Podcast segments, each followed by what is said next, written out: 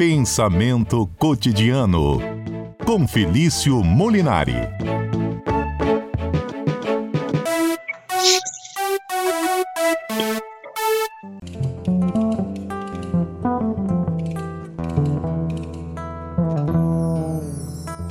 Oh, sim, eu estou tão cansado, mas não para dizer que eu não acredito mais em você. Com minhas calças vermelhas, meu casaco de general, cheio de anéis, vou descendo por todas as ruas e vou tomar aquele velho navio. Eu não preciso de muito dinheiro, graças a Deus, e não me importa, honey.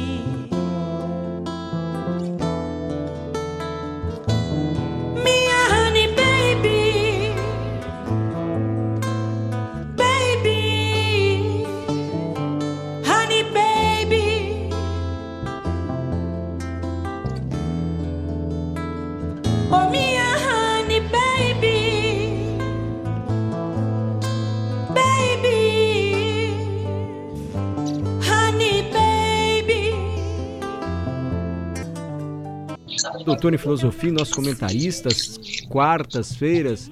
A gente anda muito cansado, professor Felício? Opa! Opa, Não, matou o rato aí? estou aqui. Ah, Boa tarde, Mário. Boa tarde, Adalberto. Que estava fazendo aniversário ontem, é verdade isso? poxa, Será que ele festa bastante? tão bonita aqui.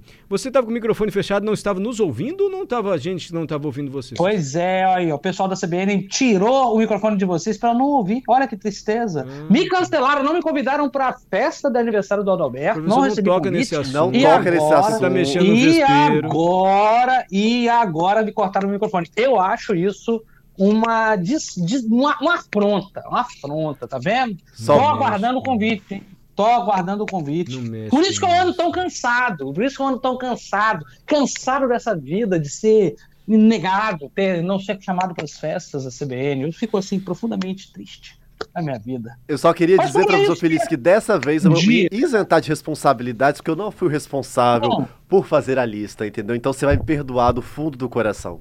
Muito que bem, tá perdoado, porque eu sou assim, eu sou só amor da minha vida, embora esteja muito cansado, muito cansado. Tô aqui, eu, eu estou hoje aqui no Instituto Federal do Espírito Santo, no campus Vila Velha, ao lado do meu grande amigo, também professor, doutor, um grande especialista, Christian, que não tá tão cansado como eu não, embora lhe falte alguns cabelos na cabeça, ele que tem dois filhos, então ele também tá cansado como eu. E a pergunta do programa de hoje é essa, Mário, por que, que a gente anda tão cansado? Por que, que a gente anda tão cansado? Responde depois do repórter. CBN, professor. Eu tô cansado Uau, de interromper tá vendo? você, desculpa. Você tá cansado, todo mundo tá cansado, mas depois do repórter CBN. Pode ser, respondo professor, rapidinho. Claro que pode, é bom que eu descanso.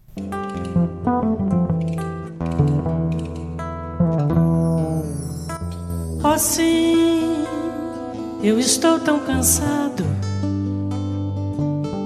mas não para dizer Professor Felício, nós estamos mais cansados do que as gerações anteriores? Vivemos mais cansados hoje porque a queixa é recorrente, né?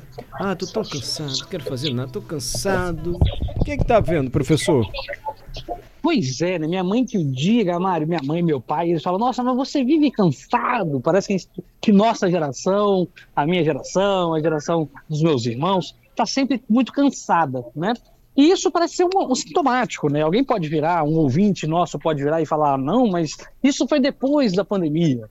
Mas a verdade seja dita, isso não é fruto somente da pandemia. Nós já víamos e já vínhamos no sentido cansados antes mesmo da pandemia parece que o cansaço nos entrou assim, nas nossas artimanhas, nas nossas entranhas, na nossa vida, em todas as esferas da nossa vida, e nós temos nos sentidos mais cansados do que o normal.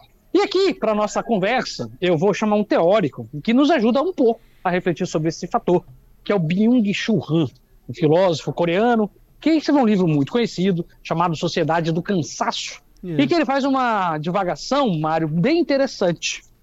A gente sobre a chefia. Mas antes de falar do Bill Churran, deixa eu perguntar. Perguntar, por exemplo, para o aniversariante. Vamos chamar o aniversariante para a roda. Adalberto, que é o rei da alegria, sempre muito animado. Adalberto, você é uma pessoa que se sente também cansada? Ou é uma coisa que só eu que estou velha, aqui barrigudinho, só eu que me sinto cansado? Ou você também se sente cansado, Adalberto? Olha, eu me sinto cansado, Felício, no final do dia. Porque eu acho que o meu dia sempre é muito intenso ali. Eu começo cedo, 5 da manhã, faço muitas atividades durante o dia. E quando é tipo assim, 10 horas da noite é aquele horário que eu falo assim, minha energia já tá baixa, assim. Que aí eu já. Eu também era de se esperar, um cansaço bom né? Que aí eu já tô ali sugado, entendeu? Aí bate aquele cansaço ali. Mas você não sente cansado durante o dia? Não, Ai, mas gente, durante cansado, o dia eu não, sinto cansado, porque eu acho que é tudo tão, tão atropelado ali, tão agitado. Adalberto, não, ele sai daqui, ele vai ou vai pra academia ou vai fazer futebol. Oito e meia da noite, assim, vai dormir 10 Meu da noite. Deus. E acorda 5 horas. Nossa senhora, eu, eu acordo às 5 também, mas confesso que 9 horas eu já estou dormindo. Então, assim, 8 horas eu já estou ali preparando as coisas para dormir. Mas e meu cansaço, ele já bate antes mesmo disso. Só de pensar no que eu tenho que fazer no outro dia, eu já fico cansado, Mário. Eu sou desses. Será que a Eu gente penso tá mais... no que eu tenho que fazer, já fico cansado. Será que a gente tá menos resistente, professor, do que as gerações anteriores? Que tinham um, talvez um Então. esforço físico maior, ou a gente tá com mais atividade? Aqui é que tá. A gente vai tocar num ponto que eu vou trazer um dos pontos, a gente tem várias explicações, mas um ponto que a gente vai falar hoje é exatamente não só do nosso esforço físico, do nosso, da nossa resistência física, mas sim da nossa cobrança. Aqui eu vou pegar dois paradigmas. Nós tínhamos um paradigma que o Foucault, grande filósofo francês chamado Michel Foucault, falava que nós vivíamos até ali o meados do século XX, 1950, 60, aquilo que muitos chamam de sociedade disciplinar. Sociedade disciplinar é o quê? Olha, eu vou trabalhar porque meu chefe está me vigiando, então assim, eu vou lá, bato o meu ponto. Há uma sociedade disciplinar que disciplina as pessoas e os corpos para agir de determinada forma. Por exemplo, quando meu chefe está me vendo, eu vou ali trabalhar, trabalhar, trabalhar. Se ele piscar um pouquinho, eu vou dar aquela morcegada, eu vou dar, diminuir um pouquinho do ritmo. Então, assim funciona a sociedade disciplinar. Quando o professor está me vendo, eu estou ali estudando. Se ele dá uma piscadinha, eu vou dar uma coladinha na prova, eu vou dar aquela espreguiçada, dar aquela passeada pelo corredor. Assim funciona a sociedade disciplinar, regrada pela disciplina, sobretudo essa disciplina que tem alguém externo a você te vigiando.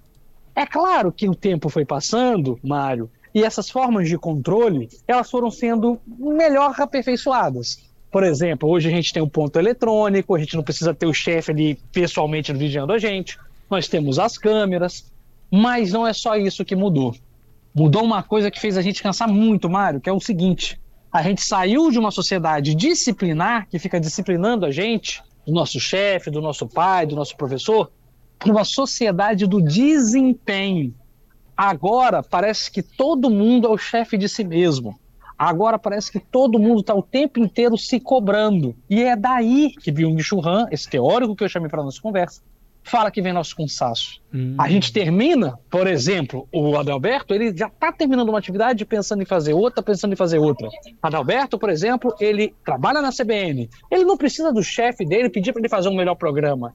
Ele mesmo o tempo inteiro já chega mais cedo, já sai mais tarde, busca se aperfeiçoar. O tempo inteiro ele quer ser o melhor profissional, o melhor pai, o melhor filho, o melhor, o melhor produtor, o melhor editor, o melhor radialista. Nós o tempo inteiro estamos nos cobrando e essa cobrança tem sido excessiva e tem gerado esse cansaço que nunca passa. Por quê? Porque nós não temos mais aquele momento, sabe que o chefe não está vendo? Aquele momento que é o final de semana, que a gente não está sendo vigiado. Nós não temos mais. Nós estamos sendo vigiados o tempo inteiro, porque quem nos vigia o tempo inteiro e nos cobra somos nós mesmos. Nós estamos sendo os nossos chefes e, para piorar, nós somos os nossos piores chefes, porque a gente sempre anda nos cobrando e cobrando demais.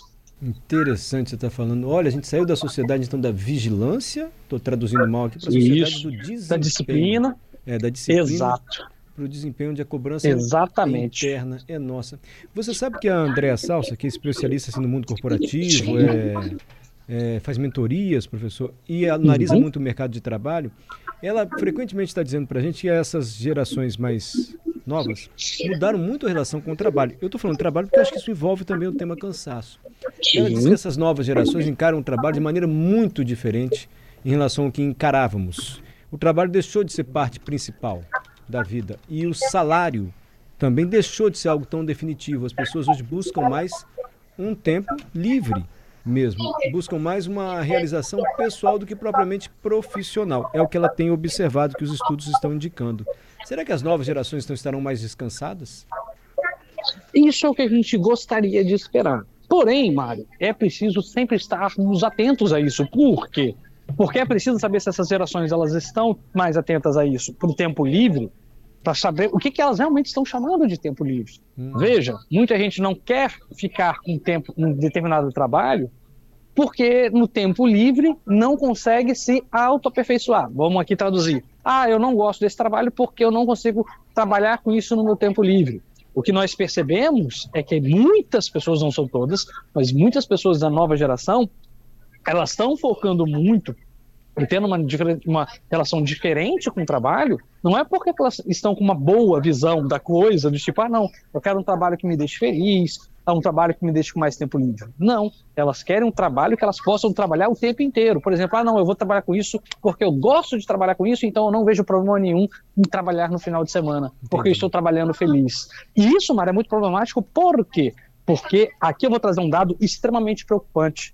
O Brasil hoje tem 18% da sua população sofrendo de burnout, de burnout, de estafo psicológico.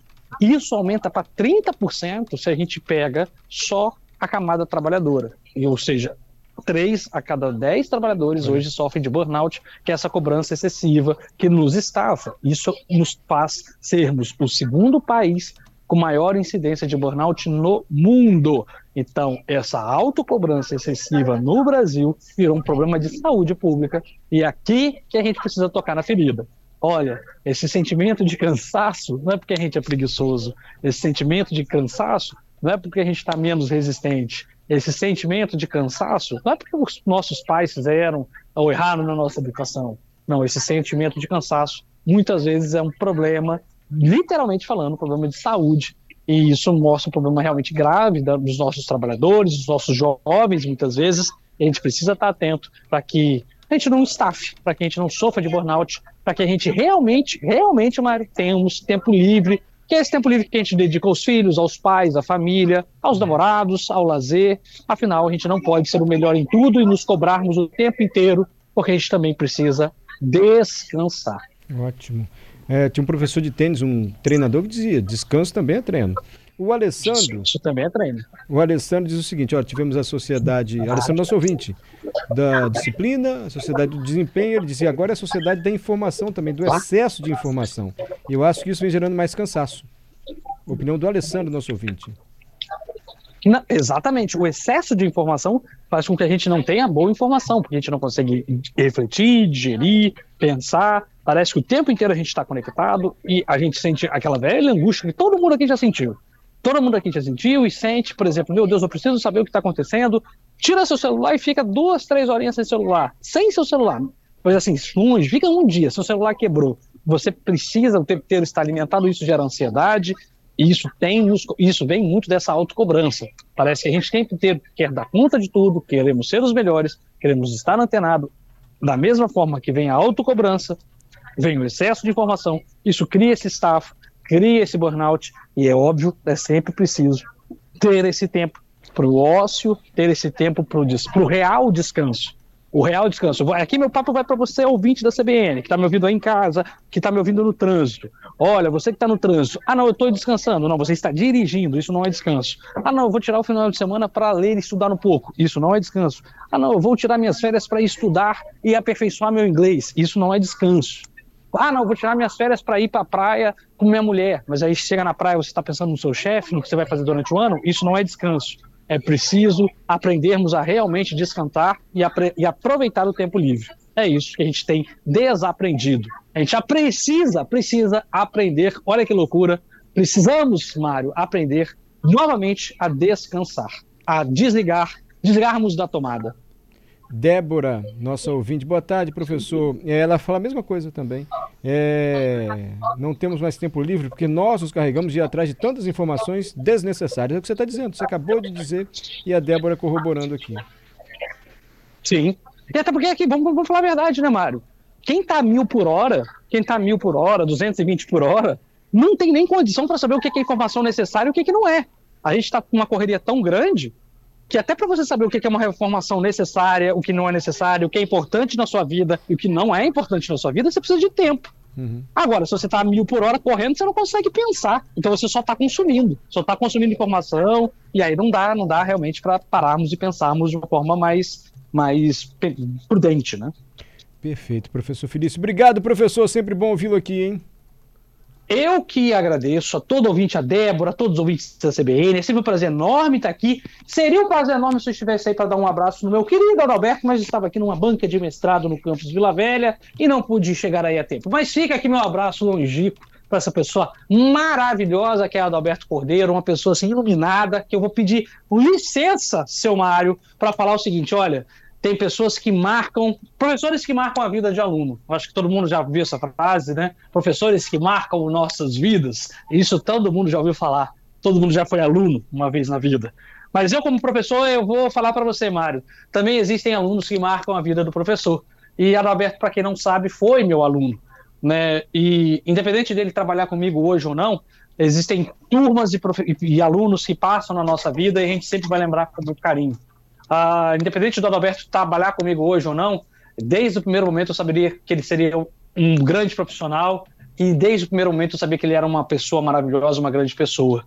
Então, é claro, fica aqui meus parabéns para o Adalberto, um desejo felicidades enormes para ele e, no fundo, compartilho um sentimento que eu sei que não é meu, mas também é do Mário, de todo mundo que trabalha com ele, de que é um presente enorme para todo mundo que pode aqui dividir esse espaço pequeno e curto chamado existência de vida ter essa felicidade, grata felicidade que é estar vivo nessa, nesse período de vida e compartilhar do mesmo lugar que ele está. Alberto, grande abraço para você, meu querido. Obrigado, professor. Ó, oh, oh, Mário, professor Feliz me deixou emocionado agora. Me deixou tá? emocionado também. Me deixou Belas emocionado palavras. agora. Professor Felício, muito obrigado pelo carinho aí, por essa mensagem. Professor Felício. A gente encheu tanta bola dele ontem aqui, professor, e o senhor vai, vem com essa agora e ele não convidou o senhor pra festa. Só pra encerrar, tá?